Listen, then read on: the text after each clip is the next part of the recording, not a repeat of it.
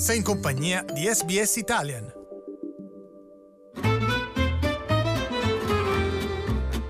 Slow Italian Fast Learning. Questo è un episodio della serie Slow Italian Fast Learning, il meglio dei servizi in italiano di SBS Italian, letti più lentamente. Sul nostro sito www.sbs.com.au barra Italian puoi trovare le trascrizioni in italiano e in inglese per seguire meglio l'audio.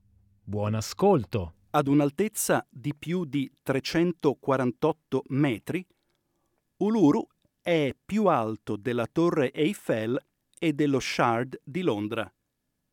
Il monolite di Arenaria è un sito nella lista dei patrimoni dell'umanità dell'UNESCO e attrae turisti da tutto il mondo da decenni.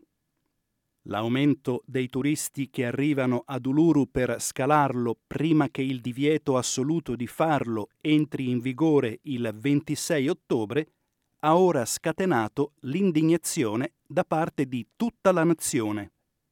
Il manager dell'Uluru Katajuta National Park, Mike Misso, ha dichiarato che era da più di dieci anni che non era così affollato. Uluru è considerato sacro dai proprietari tradizionali aborigeni della terra, la popolazione Anangu.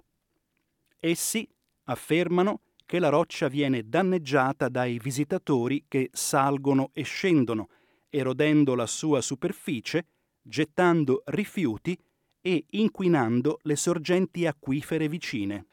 L'aumento dei visitatori, che ha coinciso con le vacanze scolastiche, è stato immortalato in una foto pubblicata dal giornale The Australian.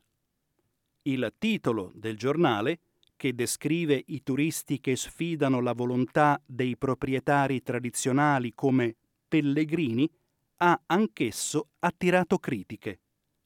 Thomas Mayer è un uomo Zanad Kess che vive nei territori dei Larrakia a Darwin. Mayor ha trascorso 18 mesi viaggiando attraverso l'Australia con l'Uluru Statement from the Heart per guadagnare il sostegno per una voce della First Nations in Parlamento.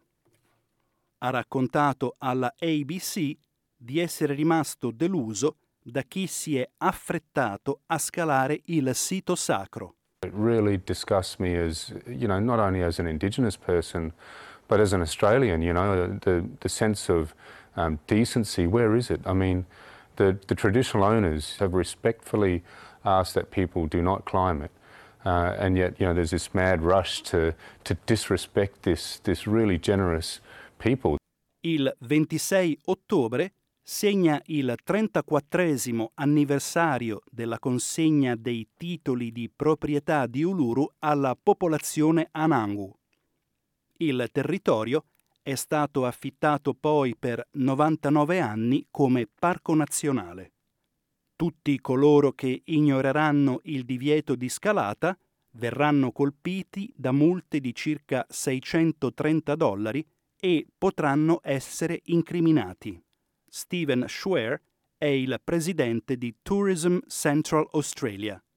Schwer ha dichiarato che diverse persone che si sono affrettate a scalare Uluru hanno equivocato, pensando che l'intero parco e non solo la scalata sarebbe stato chiuso il 26 ottobre.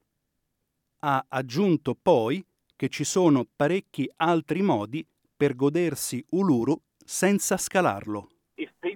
Are wanting to get involved in this mad rush to, to climb the rock, I would ask them to be circumspect, reconsider their motivations, and maybe come next year and and do a walk around the rock or a scenic flight over the rock. You don't have to climb it to experience it.